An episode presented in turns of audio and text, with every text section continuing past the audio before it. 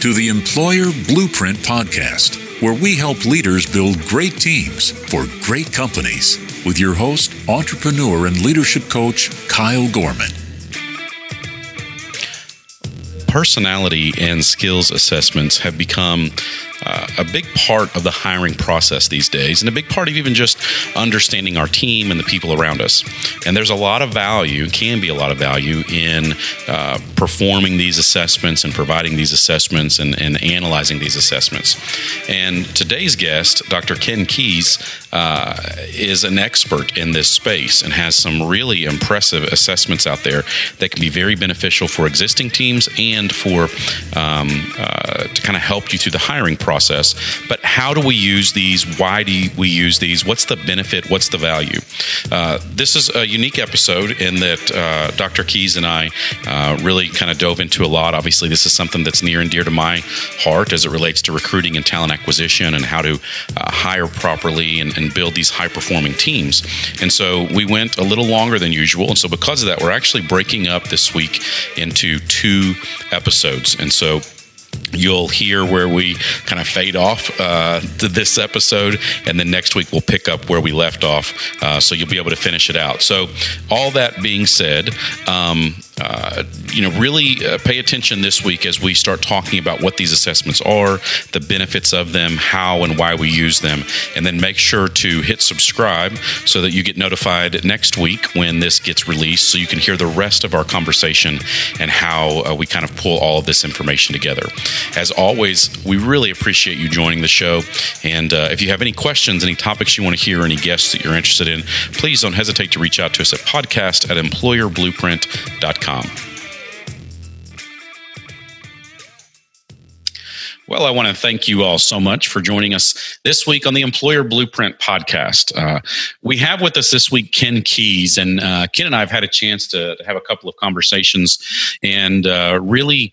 Um, uh, similar mindset, similar belief on the value and the benefit of really understanding ourselves and understanding the personalities of the people that we're bringing into our business. Um, and so uh, Ken has built an amazing business around helping companies understand how we make people connect, how we get this fit. And so, um, for those of you that have that have listened for quite some time, you know you'll hear me talk about this personality fit and making a personality or, or finding a personality to fit well with a company culture, not just simply a job description matching a resume. And so, um, uh, Ken has created some great resources to help companies out there do that.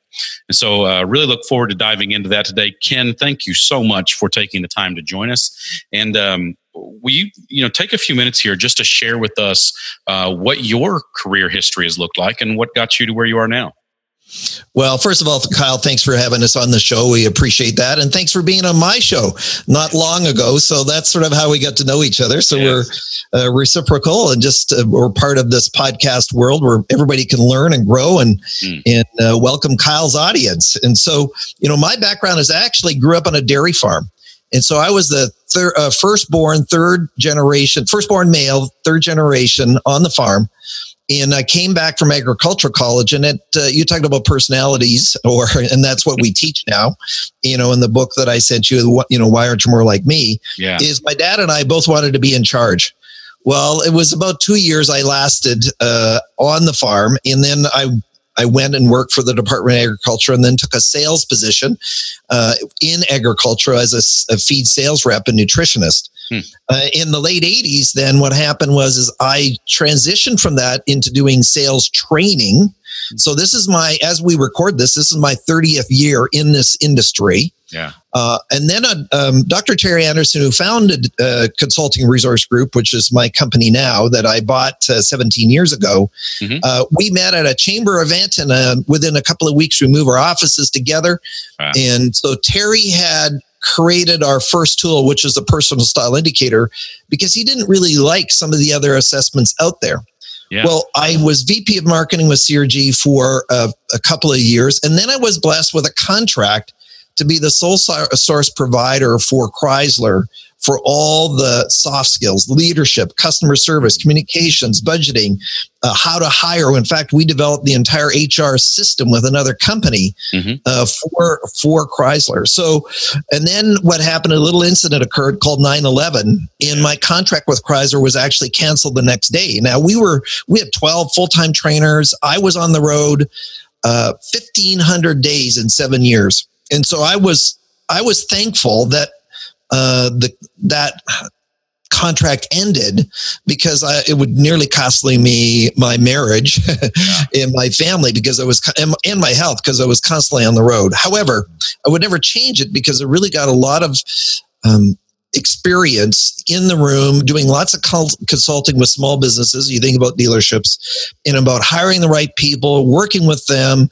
uh, leading them nurturing them all these kinds of things and then i went and i bought crg from dr anderson in 2002 mm-hmm. and i shifted from my mindset of being a speaker who writes to a writer who speaks mm-hmm. so i took 10 years to redo the the company has 12 core assessments and I, te- I took 10 years to revise them and then also port them online because we weren't online at that time. Right. Uh, and now my the story behind me to everybody listening you know all of us have our our stories or our stuff mm-hmm. is in grade nine my english teacher said i would never amount to anything because i couldn't read or write well there was this little invention called the computer and i was around before it yeah. and that's where all of a sudden i started to type and so my dyslexia which they discovered i had when i did my master's degree before i finished my doctorate in leadership wow. is that and i and i when i say that i think that's even funny I mean, my teacher said I would never even finish high school, and, and then I got a 4.0 in my doctorate degree. And I said, Now, how did that happen? Yeah. Well, I progressively moved towards my passion, and then technology helped me to write. So here I have written four books, four million words of content, a dozen assessments, a co author of. And really, that's my passion now. My purpose in life is to help others to live, lead, and work on purpose. Yeah. And we believe in developing the whole person. So when you talk about hiring and getting the right person, if people don't include personal style, as we call it, or other people call personality, right. you're missing a critical component mm-hmm. an element in job fit. I mean, the, there was research done by TalentSmart, Kyle, and they said that only 2% of the population will realize their potential without this knowledge. Well, there's 40,000 job titles in the US alone. How do I even find that? So uh, you know all the standard things around experience etc we need to do. But a lot of times when we look at the miserable job engagement numbers you know which are somewhere around any between 70 and 90% depending on what research you look at right. one of the reasons we believe is people have not done analysis of the position. What does it need who am I from a style perspective? Mm-hmm. Because if I'm in a job in a role that's not a fit, I cannot sustain my engagement. it doesn't matter about your your morals or your ethics or your character, but if I'm constantly every single day in a role and position that's not playing to what we call my energy or my personal style, mm-hmm. then it's not a reasonable expectation as an owner, as an individual, as a person myself, to say that I could do a good job at it every day. I, I just can't. I just don't have the natural propensity towards it. Mm-hmm. Yeah, I agree completely. And, um, you know, and as we had uh, talked just a few minutes ago, then you see these staggering numbers on job dissatisfaction rates. Um, you, you, know, you see people constantly rotating and revolving and, and, and heading, you know, looking for that next thing and, and spending a year or two within an organization or, or a particular job and going to the next thing, or even in careers. And we see these drastic numbers of, of how many true career shifts people go through um, throughout their life. And I believe exactly what you're saying here that uh, a lot of that's because uh, they're they're taking things that don't really fit well into their personal style, and that's one of the things that I do like about the way that you relate this is. Um, we've all heard of uh, you know personality assessments, and that's mm-hmm. um, that's something that uh, there's a lot of um, uh, you know there, there's a lot of debate out there about personality assessments, how they should be used, when they should be used, if they should be right. used. And one of the things that I do like um, about uh, the way that you all are leveraging this concept is what you're talking about is personal style, um, slightly different maybe than just uh, straight up to personality. And some right. of that, you know, kind of revolves around. Um, um, preferences and, and just the individual person. One of the things that I want to to look at in this though is you know, if someone's listening here and they're thinking, yeah, within my business, I need to start doing this, make sure that I'm implementing um, these assessments as I'm hiring people. I, I, believe the first thing you've got to do is understand who you are um, before mm. you look to bring others around you. So, um, what's what's your research shown from that perspective, and the need for us to understand who we are first before we decide how you know the types of people that we're going to bring around us? Oh, absolutely. If I digress just for a minute, the, mm-hmm. the birth of the personal style indicator, our tool, came out of, oddly enough, Dr. Terry Anderson, the founder of the company's dissatisfaction with some of the other tools. Mm-hmm. So you are comment of concerns of other tools, and many of them very popular. I mean, the stuff behind Carl Jung's work or Marston's work is that we we created ours because we wanted to create something that was honoring to the learner that had a holistic development. Now, so personal style, in our opinion, is non-negotiable. It is something that has. I mean, yeah. think about it. If you're a parent, if you have two or three or four children, are they exactly the same? They have the same parents, yet they're they're dramatically different. Why is that? Because biologically we're wired differently. There's no right, there's no wrong. So a lot of times what's happened is people have tried to link personality to careers. We disagree with that. You link mm-hmm. personal style to a job. So interest, gifts, and talents are separate measures. And so a lot of times we believe other personality tests are discriminatory, and that's what you were concerned about. Now, mm-hmm. let's just back up to your other comment. And one of my colleagues, uh, Dr. Tasha Eurich, just written a new book called Insights. And Insights is really talking about the importance of self awareness. And so she believes, and this New York Times bestseller, that self awareness is the meta skill for the 21st century. I need to know myself. Now, here's what her student, students did, Kyle. This is just a hoot. Said, what percentage of people, and you're listening right now to this podcast, believe that they know themselves and how they come across and what their impact is in their environment is congruent with how other people experience you. And so about 95% of the people in a research says, well, I know myself pretty well. I know how I show up. I know that people get me. Right. And then what she had her students do is go back and say, what percentage of people's perception of self is congruent with how other people experience you? That's so, good. Kyle, what do you think the congruence level was? Uh, I, I, I wouldn't be surprised if it's in the single digits, but um, it is. I'm well, you 20%. are close. It is 10%. And that's it wow. is 10%. Yeah. So here's here's and then we teach this in our model. And of course it's in the book that you have on your counter there. Yeah. Self-awareness is foundational to being able to be intentional with my behavior. So self-awareness self-awareness leads to self-management and then self-management leads to self-mastery. Well, mm. what is the number one reasons why people quit companies? That is because they dislike their supervisor. There was a study done said what percentage of people think their supervisor, their leader is incompetent? It's 70%. I'm sure if I was to do a research study and ask all the leaders, how many of you think you're incompetent? I wouldn't get 70%. Right. So uh, understanding self, because here's the reality is most of us bring implicit bias. I mean, they talk about that in law enforcement. And what we're talking about here, our tool now is the foundation vocational training for the National Sheriff's Association. Mm. So that's how important it is, is that I need to understand how I show up. And then I also have a leadership style that comes out of it. And it's interesting. What we do is we impart our expectations onto others the reality is is there people need to be led differently i mean the platinum rule is to lead others how they want to be led and that's why i wrote the book why aren't you more like me mm-hmm. is a lot of times well, even if you have personal relationships right is who do we tend to have the the biggest fights with is the people that we care for or maybe married to have a you know significant other whatever mm-hmm. that person because they have this difference so we were attracted to the difference and then all of a sudden that difference irritates us. Mm-hmm. So, one of the things around self management is that how do I actually manage myself? When we think about all the research about why do leaders fail, there's some research by Dr. Uh, Peter Carrero, and that was number one is hubris or arrogance. Mm-hmm. Is that I don't need any of this stupid training. I don't need to know myself. You just do what I tell you what to do. Right. So that's number one. And number two is a lack of interpersonal communication skills, mm. which is understanding personal style. Now, if we flip that, Dr. Ray Williams is one of our associates because we remarket our tools all around the world. Mm-hmm. And he said, What are the reasons that people are successful? Well, number one is I need to know myself. And number two is self mastery. Now, if I know I'm a jerk and I continue to be a jerk, Kyle, that's not the benefit, right? Right. And then number three is understanding of human behavior. So not only do I need to understand my motivation and what drives me and what's important to me, number two is what drives all the other people around me. Now, the other side is who do we tend to be attracted to? So if I'm a small business owner, who do I want to hire or seem to connect with? People right.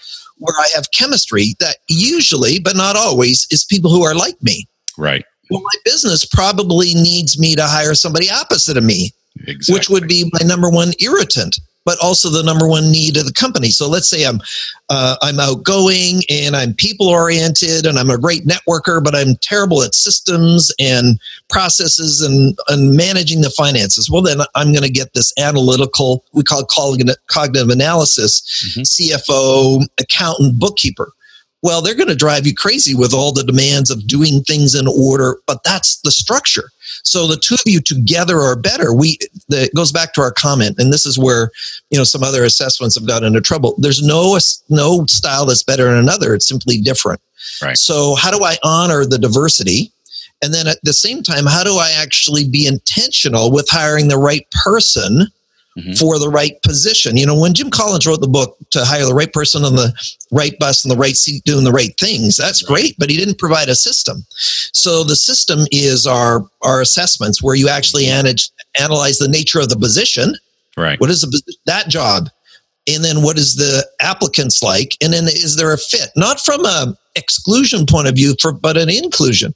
So mm-hmm. Kyle, you're applying to a job and you see clearly that there's not a fit well, maybe I want to hire you, but I want to adjust the job or the nature of the roles to better fit you. Right. Uh, intentionally. And I'm not seen as a prima donna mm-hmm. because I don't want to do that part. Well, no, you understand that if I was to, you would ask me to do that part day in and day out. A few months from now, I'm going to be miserable. Right. I'm going to quit or you're going to fire me. Mm-hmm. So why would I want to do that? So this is not a magic pill, but it's a important piece, sort of like oxygen. I need oxygen to live, mm-hmm. but I still need food. I still need water. I Still need all these other components, right? So that I can function and be successful in life. Mm-hmm. Yeah, and uh, you know, a couple of things in that, that that I think are really important to unpack. One, I don't want people to miss um, that first study that you talked about there that when asked 97 95% of the leaders um, felt that they had a good self-awareness that they understand who they are 95% and i think if we were to go out and study our own audience if we were to go out and look at our own businesses we're all going to find the same thing that 95 you know most of us think yeah I, I know how i come across to others. I know how that uh, how i relate to others. Amazingly though as you say 10% assessed differently by those around them. That is staggering um, mm-hmm. Because uh, when you think of yourself as a leader and, you, and you're thinking, okay, I know how I'm coming across, I know how I'm relating to others. Um, it, it, when they are when we are that far off, um, the very first thing then we have to do is really make sure that we're understanding ourselves. We've got to understand how we're coming across because one of the things that you mentioned is that we've got to lead people the way that they want to be led. Well, mm-hmm. we we can't lead them in the way they want to be led if we don't even know the, who we really are and how we're coming across to them. And i think it's important for people to understand something in that in that concept is that um, it's not who you are trying to be it's who you are coming across based on their perception of you. Mm-hmm. and um, and there's a significant difference in that because you can say the same thing to three different people and it's going to come across potentially three different ways. They're going to internalize that differently. And so you, you've got to understand who who they are and how they're going to interpret things. But you've got to understand the way that you are coming across to people, and um, and oftentimes this this then can lead into once you know who you are, you know who they are, what their personal style is, um, then you can figure out how to adapt that communication to something that's going to be relatable and it's going to make sense and work well for them.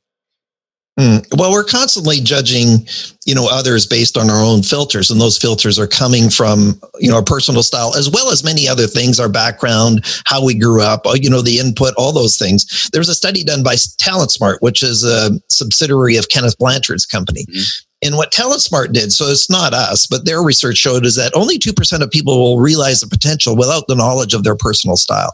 Mm. So, and the reason being is it affects everything Yeah. It is like our career choices, our relationships, our friends, our family, even our personal choices. Now, the other thing that happens in this that Kyle sometimes people forget, you know, we we talk about credibility in the book, and when you read it, you'll get to that last chapter. Mm-hmm. Credibility is lies in the mind of the other people, which is what you're talking about based on what I do and what I also what I don't do. So in some cases for leaders, it's not what you did that has caused an erosion of credibility with other people. It's what you didn't do is the sin of omission. So let's say I'm more timid or reserved as a leader, mm-hmm. and then I don't um, deal with some conflict issues that are going on in my company, then the sin of omission applies. What's happened is, is that even though the conflict is with one employee, all the other people around you have now judged you negatively because you weren't willing to deal with the issue, this mm-hmm. toxic person. So we all have different reasons. Then there could be a leader who is, you know, more abrupt and rude and not, you know, thinking about uh, the emotions of the individuals. I mean, there's every single styles. So we have right. four quadrants in our model, but we have 21 different patterns that then actually lead into 400 combinations. Mm. And so part of this is that you know, all of us are blends. So we have different levels of it. I don't like any sort of cutesy thing where you're a dog or a cat or something like that. We're way more sophisticated like that than that but some of us even have sort of conflicts within ourselves where we we have a different definition of introversion extroversion. So introversion extroversion our model is me wanting to tell the environment what to do if i'm an extrovert. Introvert is being more deferral to the environment. It has nothing to do with people. People and task are separate measures. So mm-hmm. there's some individuals who are people oriented some individuals are task oriented not right not wrong. But even as a leader that's going to influence how i come across as part of it. But my point backing up to the back door mm-hmm. is every single person listening to this show, you have a level of credibility with everybody you work with, including your clients, if you want it or not. Right. Credibility is the price you pay for showing up, and it exists in the mind of the other person. So, how do I increase or decrease credibility? Behavior seen as appropriate by who? By the other person. Mm-hmm. So I need to have this consciousness as I work with it. So if you're a sales professional and listening to this, they, you know, we created a program. Why don't you sell the way that I buy? and so that was based on, you know, why aren't you more like me work is that mm-hmm. that person wants to purchase in their way. So maybe they want more details than you're willing to give them or less, whatever it is. So we're constantly in this dynamic of working with other people. It just, you know, welcome to life. And even though I've taught this for 30 years and done the workshop around the personal style indicator over a thousand times now, mm-hmm. I still have issues. I mean, I still have stuff to learn about it, but my kids who are now millennials, right, as we record this, right it, it, it transformed how we parented them. Our son is just completely different than our daughter. Mm-hmm. Uh, different individuals. They understood it. Even at 13 and 14, they were using this information to impact their life and as far as their their choices and how they needed to manage themselves. Even my son, when he came home from school in grade eight, he said, "Dad, Dad, I've learned something. What's that?" I said, "I've learned how to shut up." And part of that was is he's so verbal, so outgoing, so people oriented that he was disruptive to the class. And so we were coaching him was driving the new teacher crazy is that it, you know yes i know you need to talk you need to connect with other individuals uh, but you need to manage that because it's disruptive to everybody Right. And so now he's being very successful in a sales position as a realtor right now, networking and connecting with people mm-hmm. and loving it. Yeah. My daughter, on the other hand, if we interrupted her in her room when she was studying, she'd get angry with us. Yeah. My son couldn't wait for us to come in. So, no, not right, not wrong, but I need to know who I am and I need to know who those people are before I could be intentional in any of my behaviors or choices. Yeah, yeah. Well, so one of the things that we um, talk to our clients about is the very first thing we're doing is we're trying to help them with talent acquisition and, and trying to fill, uh, you know, build a high performing team around them.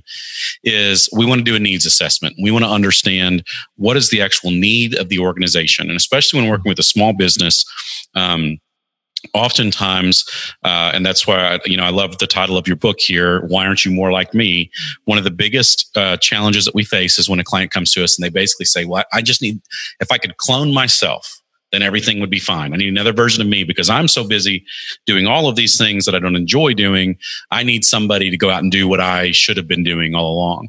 And right. so you know we, we try to help them understand well maybe that's not necessarily the case. Let's find someone that fills those gaps of the things that you don't enjoy, that don't fit well with you, um, so that you can go out and do the things that you're best at, that you're, you're, you know, high payoff activity. And so, but once we've done the the needs assessment, we've kind of figured out what makes sense. Um, what do you really need, uh, you know, to bring into your organization? How does the how does the personal style indicator help um, through the uh, the selection process? So, you know, we've kind of gone through the interviews and we've understood: do they have the aptitude? Is this person going to make sense for this? But how do we use this type of tool to help us? uh, through that vetting process to make sure that we're identifying the right people in our in our organization. Well, there there are three pieces that come together into one. And you will have to check back next week to learn about those three pieces. Uh, again, we went a little long, and so we broke this down into two episodes. Next week, we're going to talk about those three pieces as well as some other great information from Dr. Keis about the benefits and value of these personality assessments. So, thanks so much. Be sure to hit subscribe so you get next week's episode. And uh, here as we continue and close out this conversation. Thanks for joining us today. Thanks for joining us on the Employer Blueprint Podcast. Be sure to subscribe to the show to receive the latest episodes. For more information on how Employer Blueprint can help build great teams in your business, visit employerblueprint.com. Or to inquire about Kyle speaking at your next event, visit kylegorman.com. And until next time, make it a great day.